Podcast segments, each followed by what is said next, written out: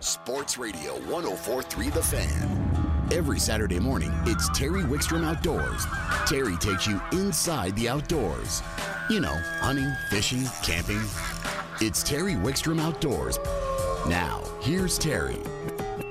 All right, welcome to the second hour of Terry Wickstrom Outdoors. I'm Chad LaChance filling in for Terry Wickstrom, who's away on assignment. I believe he is in an island in the Pacific somewhere surrounded by fish. We wish him safe travels and good fun. Uh, with that, we're going to go back to the phones. We're going to be joined by Mr. Nathan Zielinski of Tightline Outdoors. I'm a little surprised to hear from Nate. Figured he might be in the woods, but how you doing this morning, Nate? I'm doing good. I'm uh, on top of a mountain with one leg up on a rock, praying that the service lasts for 15 minutes. Uh, you got it, my hands are my hands are bloody this morning. Oh, that's a good sign. How'd it go this morning? It is a good sign. You know, I uh, a lot of people watched our live feed this week. Uh, one of my best friends in the, in the whole world is uh, Robert Blosser. He's the uh, the three-time world champion walleye angler. He is out here and he shot a bull at about 7:05 this morning. Uh, real big bull. So uh, we're having a great day. Excellent. Well, I know the work starts when that happens. Uh, you know, there's uh, you got what 400 pounds of meat laying there that you got to carry out of the woods at this point. Exactly. It's a it's a wet, slippery, snowy morning, so uh, we got our work cut out for us. But uh, it's on the ground, and uh, we've been uh, we've been out in the woods for five six days uh, looking for bulls and passing bulls up. So it's uh, it's a great time to to enjoy this. I'd say. How sure. big you figure he is? Uh, you know, he's uh he's in that low 300, three uh 330, 3, 335. There you go. Nice job. He, Well, uh, uh, he's got amazing tine length, so he's a little tricky. I gotta I gotta put a tape on him, but uh, great bull. So. Uh, excellent, excellent. Well, congratulations on that. Uh, you, well, I guess it's not your bowl, so you won't be wearing those teeth. But uh, I'm gonna wear. I was told that uh, that you wanted to talk a little bit about early ice. Now, I, uh, you know, it's well known that you do a ton of ice fishing, and uh, it's getting to be that time of year, and uh, and you wanted to talk a little bit of early ice. So while our reception's holding up, what do you got in mind for us? Absolutely. You know, I think it's that time of year. I mean, you know, if you look at temps across the state this morning, we had temps. Uh, you know, the South Park area was one to five degrees. Some of the I-70 corridor stuff was in the low teens. Um, we're starting to get to that point to where our nights are getting cold. Everything's starting to cap. A lot of these lakes are building ice at night. If you get a windy day, it just blows off, so it doesn't hold cap. But uh, the second we get a couple cold days, it's gonna, really going to start happening. And I think this year, you know, a lot of people think of the main ice season starting when the when the giant lakes start really capping. So 11 Mile, Granby. Um, when in reality, a lot of times a boat dock cove, uh, a small bay of these lakes might freeze up three weeks, four weeks before the main body of water. And a lot of times with early ice, everybody overlooks shallow water fish. Now, Chad, you're an amazing shallow water angler. A lot of us that fish a lot learn to to adapt to shallow water fishing, but a lot of anglers still struggle in shallow water. They feel more comfortable in those greater depths, even if you're calling a, a deep depth eight foot, ten foot. Early ice, it, blows my mind how many numbers fish, how many big fish I catch in three, four, five feet of water. And those are the type areas where a shoreline can cap or, or a little bay can cap. Um, you talk one of the one of the dynamite fisheries of the state now that the Antero Reservoir is open and the Antero boat docks. Um, they're going to be freezing here, if not now, very shortly, um, and offer literally some of the best fishing of the year right on shore, right near that. Now we always preach ice safety, don't do anything stupid, but as the smaller ponds freeze, as the bays freeze, as guys start venturing on the ice, because regardless of how safe we tell people to be, people are still going to venture out there. Um, but the shallow water is huge. So one, you can find ice early because you can fish those shallow water areas that are colder, that are going to have good ice. Uh, and number two, safety of mind. Not saying that we ever want to fall in, but if you ever do fall in, you're much better off to fall in in four feet of water uh, than you are 10, 12, 15 feet of water. So there's a lot of advantages to that shallow water fishing. Uh, and that's really what we're talking about. As the lakes start free, freezing up, um, try shallow before you try deep. It'll blow your mind uh, the success that you'll have. Well, uh, you, you hit a couple things there. First of all, yeah, I'm, I'm perfectly fine on ice up to about four and a half feet of water. Any deeper than that, when my little noggin won't reach above the surface, I get nervous on thin ice. But uh, but you know, I, I know some other some other top shelf anglers, and I've been talking ice here lately. Same concept keeps coming up across the board. Is some of the fish can be extremely shallow. I talked to one gentleman that fishes up in North Park a lot. He's talking one to two feet of ice. Now, intuitively, as an angler who fishes open water a lot, the shallower my fish are, the farther I want to stay from them if possible in presenting my lures because they're spooky. How do you address that on ice? Same type thing. So number one in making your hole, if you're going to make a hole with a power auger, you have to allow those fish time to come back. So when I'm in deeper water, I can power fish. I can drill a hole, drop a vex down, drop a bait, and if I don't see fish in five minutes, I'll move on. In the shallow water, I give myself 15, 20 minutes to allow those fish to come back after spooking them. Two, um, if I'm going to do this, I try to find snow-covered ice. So instead of fishing glare ice, try to find a, a crack that you can fish near. Um, you know, that's going to offer some overflow that'll freeze on top, kind of make it gray to offer some cover. Um, fishing inside of a shelter, having neutral-colored clothes, um, almost camouflaging yourself uh, is going to be huge. And the big thing with movement, as a fish comes in, you know, you can still jig your rod, tweak your wrist, but don't move your whole arm. Don't be moving your head. Don't be bouncing around too much. Keep uh, keep the colors dark, um, and really just try to have that stealth approach. And with that being said, you know, you look at, at all the retailers right now, they all have their tackle out. And early ice, I go as natural as possible, you know, for almost all species, no matter what I'm targeting, walleyes or, or rainbows or lakers or pike um, natural really does well. When the lakes first freeze, it caps over, and that water really settles. So some of the clearest water of the entire year is at this first ice. It caps it, everything settles, the water's dense and cold, so your water's going to be clear. Uh, but on top of that, these fish are really again just getting used to that light, and that first ice is really bright. Um, so a lot of lights penetrating down there. So using root beer colors, browns, olives, blacks. Um, everybody tends to want to go, you know, ice fishing, especially trout, they go with the basics of, of the pinks, the oranges, the whites. Um, and that really, for me, is a color that I'm going to take uh, three, four, five weeks after lake's been capped. You know, so for me, it's a it's a January color. My early ice, it's all about that natural presentation, lighter lines, smaller jigs, more along the entire stealth program, from all the clothing to line uh, to the actual tackle that you're using. Again, these fish are ferocious. They're they're still hungry at early ice, lots of oxygen in the water, uh, and their vision is, is absolutely impeccable. They'll see your bait from a long ways away. Once they come close, uh, that natural approach will catch more fish than uh, than the bright colors per se. Well, along those same lines, and I agree with that 100%, especially the clear water part of it. A couple things. We we dropped a camera through the ice at Boyd Lake a few years ago, and Boyd's not known as being particularly clear very often, but at first ice it was really clear. We dropped the camera all the way to the bottom and pointed it back up, and you could make out the angler clear as day walking around in the ice. so what you're talking about about walking around, I looked like a giant pterodactyl walking around in the ice with a rod sticking out. I mean, you could literally see everything I did, and so that speaks to what you're talking about about sitting very still uh, and not moving around very much. I've noticed, and, and you'll agree with this, I'm sure, almost anything in nature, if you sit still, you can get away with murder. If you start moving, yeah. I don't care if it's an elk or a trout, you're busted, and uh, and that's all there is to it. And you're you're also probably looking at some of the biggest fish of the year at early ice that are going to come in shallow. The reason I gravitate to shallow water angling is I do believe the largest fish in most most systems will spend the most time shallow as they have the least amount of predators there. Do you find you catch your larger than average fish at first ice? Absolutely. Larger and on top of larger, I'd say the most aggressive. If you took uh, the average fishery, you broke it down in, you know, water columns, five foot increments all the way from super shallow to super deep. Not only are your biggest fish shallow, they're obviously much more aggressive. So even though, you know, we think of it hard to catch big fish, it's much easier to target that more aggressive, larger fish than the deeper fish that are going to have just a little more, you know, pressures built on low light systems, things like that. So shallow is always going to lead to more aggressive, which leads to a, a winning pattern. Um, other things that you think about, like when I set up, uh, you know, I use clam fish houses, so I'm sitting in a trap style shelter, and I have a couple options. I have like a thermal option that's going to have a gray interior, really built to add light to the angler so you can see to tie knot, see what you're doing. But early ice, I want a black interior, so I'm totally blacked out.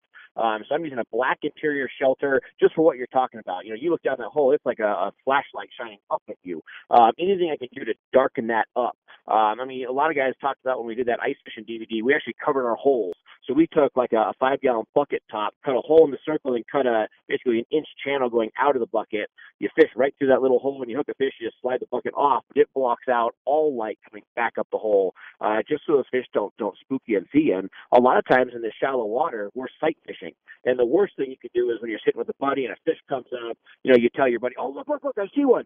You know, the second you do that, that movement, the noise, um, transfers right down that hole, and, and you have a blown day. And I'd say the number one thing with the shallow water, um, especially in clear ice, is number one, walking to your spot with ice cleats and then keeping them on while you fish. Now, again, safety is always number one. So if you're worried about falling and hurting your back or you know breaking your head open or something like that, obviously wear cleats. But if you can get by without cleats, I, I personally, um, you know, I put cleats with my customers, uh, but I try to go without cleats the best I can. And for sure, once I get everybody situated in a shelter, they're sitting down, I take the cleats off and or bring a pad or something for them to put their feet on uh, if they do want to continue to wear those cleats in case they have to move around later for a photo. Uh, but ice cleats moving around, I mean, you barely move your foot with an ice cleat, um, and that transfers so much noise down below the ice. It's a it's a surefire way to, to blow those fish. Um, so again, what you are personally doing more so than even your your lure, your rod, um, your your general setup is going to lead to success more so than about anything else out there. So you're always keeping that in mind. Um, and then with that, you know, you're you're an expert online. There's so many line options nowadays. Uh, you really are thinking about that in this early ice. So I personally am using a if I'm fishing big fish, I'll actually use a green mono, uh, just for the fact that I want stretch. The problem with fishing two, three, four feet of water, when you hook a big, say a 26 inch big rainbow, they have no room to fight under your hole, so they're going to take a lot of extreme runs. Um, and a lot of times, anglers will put their rod in the hole uh, to avoid kind of having that severe angle, and a lot of times, you know, leading to breakoffs and or a fish spitting the hook. Um, so with that being said, I'll use a mono to half stretch. Again, everybody preaches losing stretch.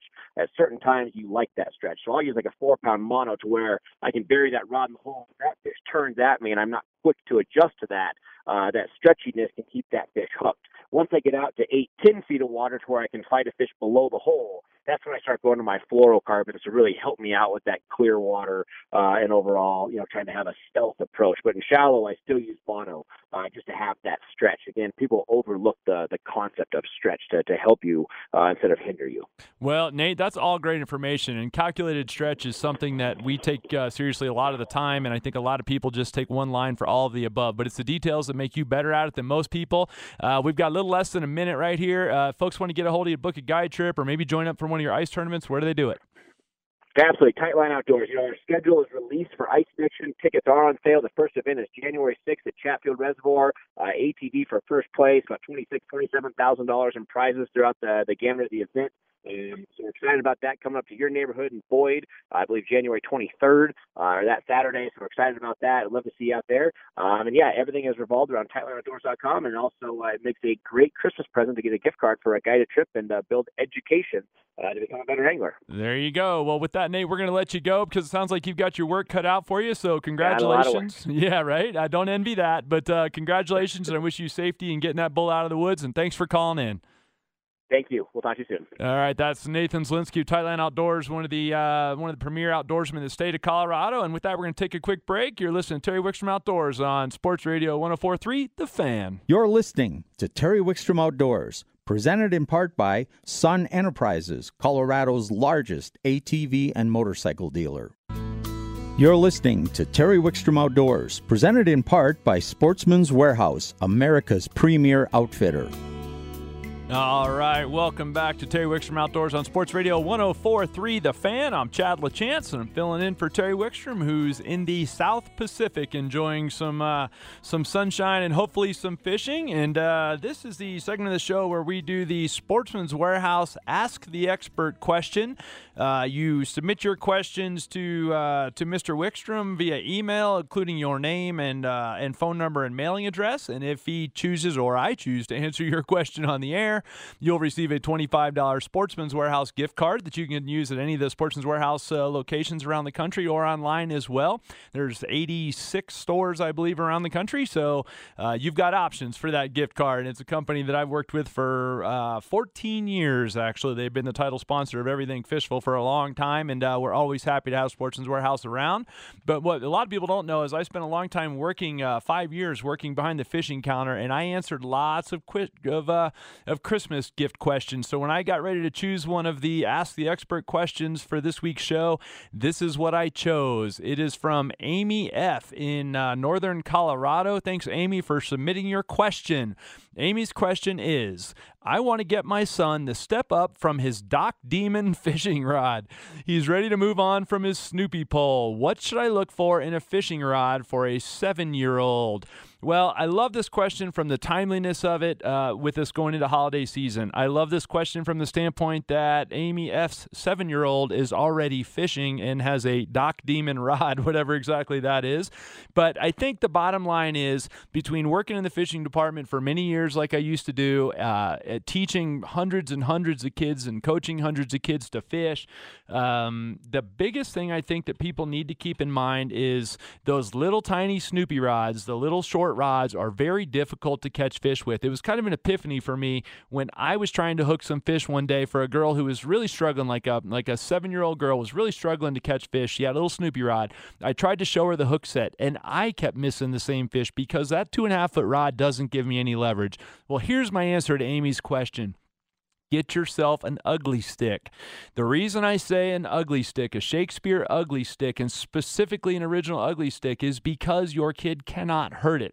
He can beat on his little brother with it. He cannot hurt that fishing rod. And that's an important thing because kids are not going to always be real intuitive. If you're going to buy him a rod, buy him one that will last. And an Ugly Stik will do that. That's an important thing. Get a rod somewhere around the four and a half to six foot long range. Now, somebody's going to say, man, that seems awful long for a kid the thing is this kids are not particularly strong. They're not necessarily the speediest on the hook sets. They're not trained on controlling fish. Longer fishing rods will help them with all of the above. Longer fishing rods, counterintuitively, will also help them make a better cast. You obviously, anyone that's ever played golf, the driver is the longest golf club in the in the bag for a reason it gives them the most lure speed or the most golf club head speed. The kid with a six foot fishing rod, all things being equal, is going to cast a lot farther than a kid with a four foot fishing rod. So that's that will give them something fun to play with. So get a rod in the four and a half to six foot range and get an Ugly Stik. When it comes to the reel, I recommend a Shakespeare Synergy underspin reel as opposed to the push button, you know, style that we all learned with the thumb push button on top. The reason being it is far more natural for the reel to hang under the rod and also because the next step from the from the from the spin cast type reel is going to be an open face spinning reel. And now, if you get a Shakespeare Synergy underspin reel, you can then swap that reel for a regular spinning reel on the same Ugly Stik, which we already mentioned is going to last for a long time. So my answer to Amy F's question is get a rod in the four and a half to six foot range, a Shakespeare Ugly Stik, put an underspin on it, spool it with basic monofilament, and go fishing. And I really think that if you do that, your seven, eight, nine year old kid is going to have a, a very fishable combination that should last for a very long time teach them about slackline control. That's one of the key things is teach them about slackline control. So if you teach them that and get them a rod and reel combo that's uh, at least reasonably appropriate, you're going to be better off for sure. So uh, I really appreciate Amy F taking the time to send in uh, her question and, and more importantly, getting her kid out fishing. And uh, we'll reward her with a $25 gift card to Sportsman's Warehouse. And hopefully she will go apply that gift card towards a rod and reel uh, gift combo for her son. So thanks a lot for uh, for that, Amy. We do appreciate that. And uh, one other quick thing I'll add to that if you're going to start kids out, don't make them sit bait on the bottom and not move it. Kids don't have any patience. I don't even have that much patience. Get them a lure that floats and let them cast and retrieve it and teach them to cast at things. They, you'll find out that they will truly enjoy the act of casting and retrieving a bait more than they will sitting there waiting for that bobber to go under. So that's just my little extra tidbit with that. Hopefully that will help you out. Uh, we're going to step aside in a minute. We're going to, when we get back, we'll be joined joined by J.R. Pierce from Colorado Clays. We're going to talk about a couple of things for Children's Hospital, some shooting stuff, and a bunch of stuff. But we're going to step aside, take a quick break. You're listening to Terry Wickstrom Outdoors on Sports Radio 1043, The Fan. You're listening to Terry Wickstrom Outdoors, presented in part by Sportsman's Warehouse, America's premier outfitter. You're listening to Terry Wickstrom Outdoors, presented in part by Honey Smoked Fish Smoked Salmon. The secret is in the fire. All right, welcome back to Terry Wickstrom Outdoors on Sports Radio 1043 The Fan. We've got a really crowded segment, so I'm going to go right back to the phones right now. And I'm Chad LaChance filling in for Terry Wickstrom, and we're going to be joined on the phones by Mr. J.R. Pierce from Colorado Clays Shooting Range. Good morning, J.R. Hey, good morning, Chad. Well, uh, it's a beautiful day in Colorado. I wish I was outside, but I'm here in studio, and we've got a lot to talk about in a somewhat short segment. I know that uh, that you find folks at Colorado Clays are believe in giving back. You've got a fundraiser come up coming up. I love the name of it. Why don't you tell some folks what Colorado Clays is up to? All right, Chad, and thanks for bringing that up. First, I want to tell all of those brave young kids at Children's Hospital that we are thinking of them. So I want to get that done first. Um, you know, we are Colorado's premier public shooting facility, and you know, open year round. And throughout the year, we welcome everyone from beginning and novice shooters, kids and adults alike, recreational, recreational, um, particularly lots of expert in law enforcement. Uh, we do lots of groups, family outings, weddings, bachelor, bachelorette parties, and corporate events. But nobody does these shooting fundraisers like Colorado Clays does, Chad. And if you've never participated in one, um, this is your chance. It's the Merry Miracles Fun Shoot and Toy Drive to benefit those kids at Children's Hospital. Uh, anyone and everyone is welcome. The shoot is on Saturday, December 2nd, so mark the calendar. Uh, we'll start registration at 8 o'clock in the morning. Um, very affordable entry fee, and if you bring a gift for the kids at Children's Hospital, we'll take $10 off right away.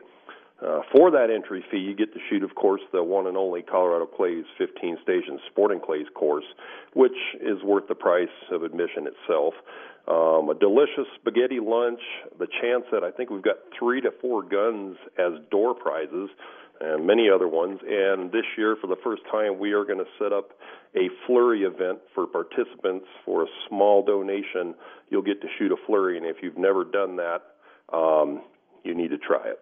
Well, I haven't done it, and I want to try it. So you may see me there. What's the date of your Merry Miracles event? Again, that is Saturday, December 2nd. Excellent. And if folks want to get information, they can go to the Colorado Clays website and get that, correct? Absolutely. Everything you need, and probably some things I didn't cover are there.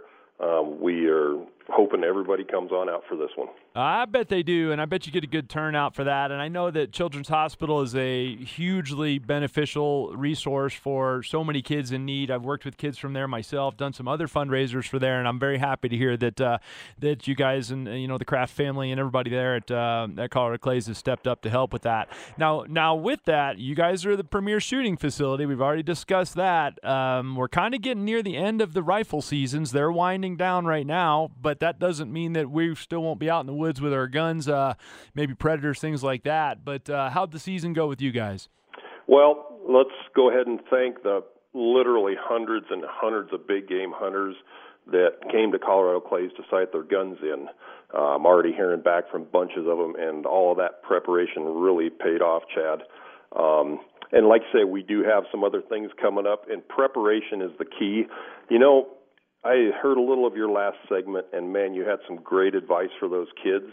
Um, you know, example, my little um, grandson Wyatt is a bass catching machine, and it's it's not luck. He spends his spare time in the backyard practicing, and when we get on the water, he makes those accurate casts. And you know, it's the same with shooting. Um, you know, we've got the predator season coming up here, and like you say, that does even require more precise shot placement sometimes than the larger game might. And uh, here's what's cool about Colorado clays is that uh, whether you're bird hunting, well, you know, say doves all the way to geese, maybe getting ready for big game or those varmints. Um, you want to practice your pistol or home defense gun or competing, or maybe you just want to be better uh, the next time you and your friends come out to the range and shoot. Uh, Colorado Clays, we provide everyone the opportunity to practice and prepare for whatever their individual or even specific shooting needs may be. Well, I think the preparation thing is not to be taken lightly. We talked a little ahead of time, and I, I introduced a 50 year old gentleman who had never been big game hunting this year to his first big game season.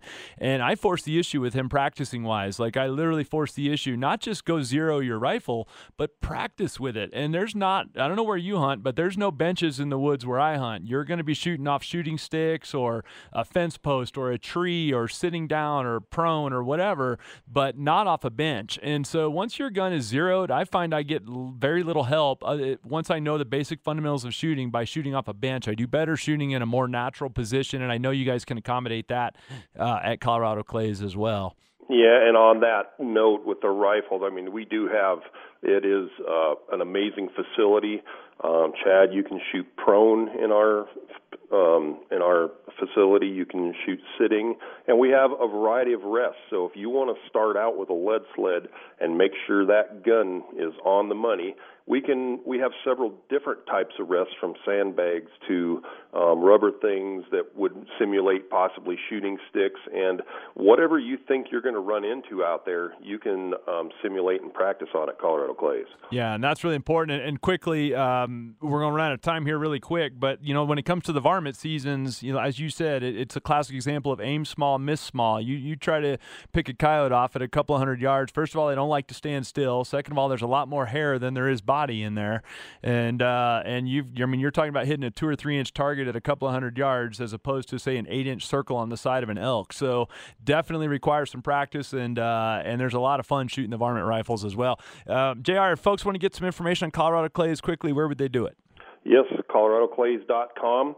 Um, most anything you could need would be there, or feel free to give us a call, 303 659 7117. And with that, um, last question I'm asking everyone the same thing a gift idea for the outdoorsman or possibly the shooter on your list? Uh, good question, Chad, but that's a no brainer for me. Uh, Colorado Clay's gift card. Um, there's so many things anybody can do with that here. Um, whatever whatever game you like, whatever you uh, enjoy doing, reference shooting sports, we can accommodate. Well, and that you know, it, it is a great thing. I, I love to shoot practice. Um, I, I, think folks uh, be surprised. You know, we have high school um, trap shooting teams and and things like that as well. So it's a really great deal. So I appreciate uh, appreciate you taking the time, J.R. To this beautiful Saturday morning to give us a call and all of Colorado Clay's support of Terry Wickstrom Outdoors. Thank you so much, Chad. All right, take care. That's J.R. Pierce from Colorado Clays. And speaking of support for Terry Wickstrom Outdoors, we're going to go back to the phones because we are now joined by Honey Smoked Salmon Company. Good morning. Well, good morning to you, Chad. How's it going this morning? Excellent. What a beautiful day. Well, that's good. Now, Kevin, I, I think that um, that a lot of people think of your honey smoked fish as something you eat straight out of the bag, and I, and certainly you can. And it is a fantastic, what I call pocket food, something to carry with you when you're out hunting. Um, but I also know that it's a great ingredient and and other things. What do you got in mind for us today? Well, you know, it's hot, it's turkey gobble gobble gobble day. It's coming right up, and everybody thinks it's just a turkey day, and it is. But you know, while that turkey is cooking, don't you think your guests are getting hungry? So I recommend the high quality, high protein, superfood honey smoked salmon that I make and use it for an appetizer. Put it with a cheese platter. Put it with whip it up with, you know, different whips of cheese spreads or salsa. Uh, liven up the party or some crackers, cream cheese, smoked salmon, and put a raspberry or blackberry on top and it'll explode in your mouth as an appetizer. Well, that uh, that all sounds really good. Now, in the past, I've I've spun it up with uh, with a little bit of cream cheese and some uh, some sour cream and made a, a, dip out of it. I know that's really good. Maybe pulse that's it in the great. food processor. So good. I never so thought of out, fruit leave though. Leave the cream cheese out for like an hour or so, and the smoked salmon, so it gets really soft and oily. It, it whips better, and when you you know mix it. Oh, see, there you got a little tip. We didn't know we were going to get a little tip about that. Now, uh, well, this is a fishing program, right? Yeah, yeah, but hey, you know what? You got to eat a high protein snack, and I'm a big believer in protein in the woods. I don't, I don't snack on anything but you know jerky, salmon, some kind of protein stuff in the woods. I think that's that's that's underrated a lot. And for folks that don't even like smoked salmon, your salmon's sweet. It's got some texture to it. Um, but there's no honey in the fish. It's honey in the firing process that seals the salmon. So it's sweet because the salmon is sweet. Uh, we don't add any sugar to the fish. Well, that's even better to hear because it is got a distinct sweetness to it, and the less you add to anything, as far as I'm concerned, the better off it is for you. And uh, and certainly the the most the best things to eat are the simplest things. Now, quickly, uh, you said fruit. I've not heard fruit and salmon compared. Uh, give me a couple of fruit examples. Oh, here's another one: slice apple. Instead of you want you know crackers or bread, you want you know lean that stomach out. Use some sliced apple sliced cheese, smoked salmon, and then put a real raspberry or blueberry on top. Wow, Yum. That, that, sounds delicious. If if uh, people want to get a recipe from you guys, can they? Where where would they do that? Just go online, honeysmokedfish.com. We're a local company. Colorado proud, and the secret's in the fire. Well, there you go, Kevin. I appreciate uh, not only you taking the time, but those are some good ideas I hadn't even thought about, and I've been using your stuff for years since it first came out. So uh, that's well. Good. Thank you for being on the show. I mean, you sound great. So. Uh, well, well, thank you. I appreciate that. Uh, cooking is second nature only to fishing for me, and so uh, we enjoy the stuff. And I appreciate all your continued support of Terry Wickstrom Outdoors, and hopefully you'll have a great holiday. And thank you to all of my customers, and happy holiday. All right, there you go. Now, I didn't have to ask Kevin from Honey Smoked Fish Company a gift question. Uh, I'm pretty certain he was going to recommend about a six pound bag of honey smoked salmon to, to whoever's on your list uh, for gifts. But uh, it's great stuff, guys. It honestly is, and you should try it for yourself. But we're going to step aside, take a quick break. You're listening to Terry Wickstrom Outdoors on Sports Radio 1043 The Fan. You're listening to Terry Wickstrom Outdoors, presented in part by Honey Smoked Fish Smoked Salmon. The secret is in the fire.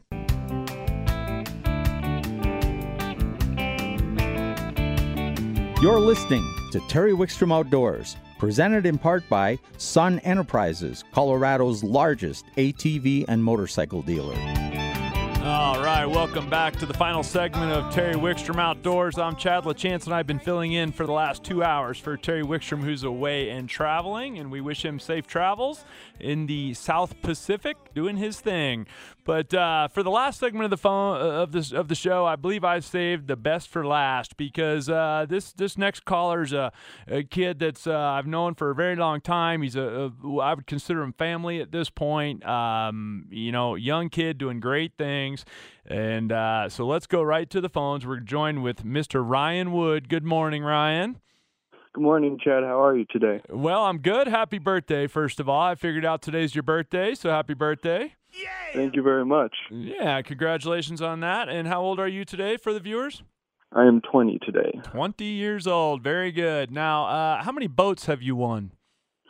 I've won two boats. Two boats. 20 years old, won two boats. Let me give some folks some backstory here, real quick. Ryan Wood, for those that aren't familiar, is uh, probably one of the top collegiate anglers in the entire country. When it comes to competitive bass fishing, there's been a huge growing trend uh, for folks to. Um, uh, compete starting at a junior level, going up through the high school level, and then on to the collegiate level. Um, Ryan and I started fishing together. What I guess is a nine or ten year old. You fished your first tournament with me. Is that correct? Yep. Ten year old. So I've known you for half my life. Half your life, and you've been winning tournaments for half your life. Then too. Um, you were the several time state champ, the 2013 junior world champ bass fisherman, the 2016 high school national champ along with your teammate Turner Mason. And now uh, you just won the Arkansas Collegiate Series Team of the Year at your college there at Dallas Baptist University in Texas. Congratulations. Thank you very much. Uh, first off, I got to ask, how does it feel to be competitive at every level you've ever tried to compete in? At this point, you've got to be feeling confident. Oh yeah, definitely. Definitely feeling confident. It's a dream come true. This is all I've wished for my entire life ever since even before I fished my first tournament when I was young, just fishing ponds for fun. I always wanted to fish, wanted to fish for a career, and now it's becoming a possibility and even more real at this point. It's just amazing. Well, yeah, it really is, and and the success um, has been amazing that you've accomplished along the way. And for for and the biggest reason I wanted you to call in this morning was to maybe get some other folks that are out there, maybe adults that are listening, to to think that hey, this is a, a viable thing for my kid to to do, no different than football or or soccer or whatever else you might get your kid involved in. For one, and for two, for the kids out there listening, I mean, you've enjoyed some tremendous benefits by being involved in competitive fishing along the way. Um, you know what uh, what would you what advice would you give a, a kid that's considering hey I, you know maybe I want to try competitive bass fishing even if they haven't necessarily been fat fishing or been bass fishing per se. For instance your your teammate Turner Mason when you were in high school he hadn't bass fished a whole lot his whole life until you guys got together if I remember that story correctly. What advice would you give somebody that's been trout fishing or been general fishing but now he wants to try competing one thing I would definitely suggest is to just get involved. There are plenty of great clubs in the state, of Colorado, um, a northern club, Central Club, Denver, and then southern Pueblo, um, Colorado Springs area. But just get involved. The Fountain Club down south, Denver Junior Bassmasters, and then the Centennial Bassmasters. Those are the three clubs. But get involved, contact people, and then all those clubs do yearly or routine outings throughout the year, going to ponds, doing small tournaments, and then they all have a tournament at the end of the year. And just get involved, see if you like it. If it's you want to pursue, then those clubs are a great way to grow throughout high school and then you can get involved in college clubs and fish at a collegiate level as well. Right, and I agree with that 100%. Now, my experience, and see if you echo this, has been that a kid can sign up with with almost no experience at all, and there is going to be an ample supply of people that are ready to teach them the sport of bass fishing. Would you agree with that? Oh yeah, definitely. There are plenty of even older kids in the club and that are willing to teach the younger kids, the new kids that have just joined. There's also plenty of adults that come from the other clubs, not the junior clubs, but the Denver Bassmasters that join on the outings and teach the kids. If it's a boating outing, the adults are the ones who supply the boats and they end up teaching the kids everything they know about the lake and how to catch the fish and as the guy that's been that boating captain a lot, um, it's one of the most rewarding thing for people that are listening that, that that maybe aren't. It's not their own kids they're thinking about. If you don't have kids, or maybe your kids are grown or whatever, uh, getting involved as a boat captain for for some of these events is great. And the events run from Horsetooth to Pueblo and everywhere in between. Um, it's a really great deal, uh, and what you can pass on. And that's kind of how you and I got going. Is you you kind of randomly drew me. I mean, we had some history which we'll we'll spare, but you you kind of randomly drew me on that first tournament. It worked out pretty good, and we kind of grew from there.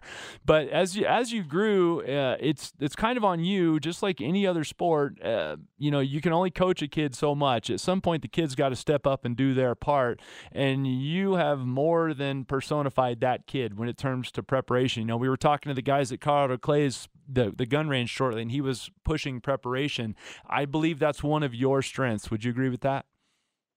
Well, thank you very much for saying that first off. And then I would also agree that I have a very good strength and preparation before any tournament, even the smaller, not small, but smaller college tournaments. I'm always making sure to research my lakes, find out any reports, look at past tournaments that have been held there. Um, look at the weather, look at the current conditions, what's happening. Cold front coming through, is a warm front coming through. Um, what should the bass be doing this year? And then once I get to lake and I'm able to practice, I put all that into play. But one thing I've also learned is don't get set on a specific idea because I've had it happen many times where something very expect unexpected comes up and it ends up being totally different than what we thought, especially at the national championship. Right, right, right. Yeah, there's always what the book tells you you should do, but keep in mind yep. the book wasn't written by the fish. the book, exactly. the book was written by some other guy, and the fish write the book that I want to read every day. And uh, and you're exactly right. You have to fish with an open mind. And and and everyone always asks every time we put a TV show which by the way you've been on Fishful Thinker television a couple of times as well. People always ask me what'd you catch them on? And that's almost the only question we get. And uh, and it, it, it, strikes me as funny because it, it doesn't tell you the story. It doesn't give you the backstory of why. If somebody asks how I coached and you and you you won the national championship you and you and Turner and you just tell them, well, we, we, we won with jerkbaits. That doesn't tell the story at all. And, uh, exactly. and, and, that's the open mind thing of we're you're doing what you do and developing your own confidence and learning to fish how you want to fish. Uh, what would you say? Um, is fishing to some degree a, an individual sport, but it's also a team sport. You're the team of the year. You had a teammate that helped you win that this year. You yep. had a teammate when you helped win the national championship for high school and you guys worked as a team and that's one of the things that i'm most proud of, of of you and turner for that national championship was you guys worked as a team. One of my favorite pictures from that event is you guys even sharing the weight of that 19 pound bag headed to the scales uh, you know and that teamwork is huge and you learn that in fishing the same as you would in any other sport and i know you tried some other sports. What happened with those? Well i was in baseball and basketball and football um, and they all took time away from fishing. I always wanted to be fishing instead of out on the field, and my parents eventually realized that, took me out, and then started getting me more involved with the bass fishing, and even though most see as an individual sport, it's definitely taught me a lot about teamwork, um, especially in college where I'm with a partner. He's my same partner. Um, we travel all together, and then it's also cool having not just you and your partner, but two more teams, two more partners that are with you that you can talk to, and you can get information from and tell information to and help them as well. Yeah, and, and I agree. I think that the team and the sportsmanship, I think the sportsmanship displayed at the national championship, that the team that finished second was certainly heartbroken. They had a rough run. Uh, they had a great day, and we nipped them for the win. And you could see the look on both those kids' face. But the first thing that everybody did was big group hugs. You know, shake hands and and congratulations and move on. And uh, sportsmanship is is very very big in fishing, and uh, and I think that's a huge thing. Now we've got uh, just a couple of minutes here, real quick, about a minute and a half uh, motivation for the kids to maybe want to get involved or for the parents you won some scholarship money yep Yep. You won boats. Yes, I did. And you live in a house that is populated only by fishermen on at campus, and you guys are the fishing team in a big house together.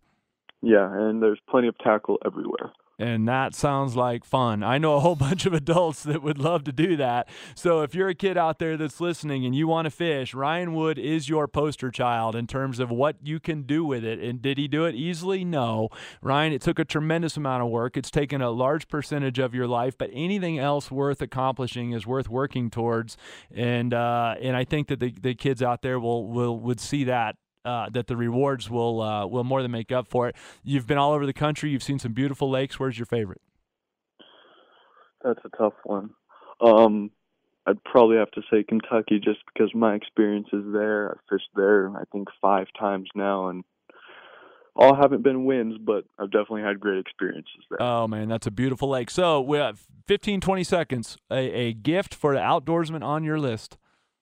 Gift for an outdoorsman one thing I would suggest is to take someone fishing. Take someone fishing. The gift of an experience. Ryan, I appreciate it. Wisdom yep. beyond your years. Happy birthday, boy. And uh, 20 years old, going strong. I appreciate you taking time to call in. Thank you very much. Have a great day. You bet. That's Ryan Wood, Dallas Baptist University, the reigning Arkansas Collegiate Series champion. With that, uh, show's winding down. I want to thank Terry Wickstrom Outdoors for letting uh, me, Chad LaChance, fill in. If you want some information on what we do, go to fishfulthinker.com. You can book a guide trip for next year. We'd appreciate that. And uh, go out with myself, Dan Swanson, or of course the other host here at Terry Wickstrom Outdoors, Ronnie Castiglione. We can book with any one of us for next year, gift certificates or all of the above. With that, we are winding down. You've been listening to Terry Wickstrom Outdoors on Sports Radio 1043, The Fan.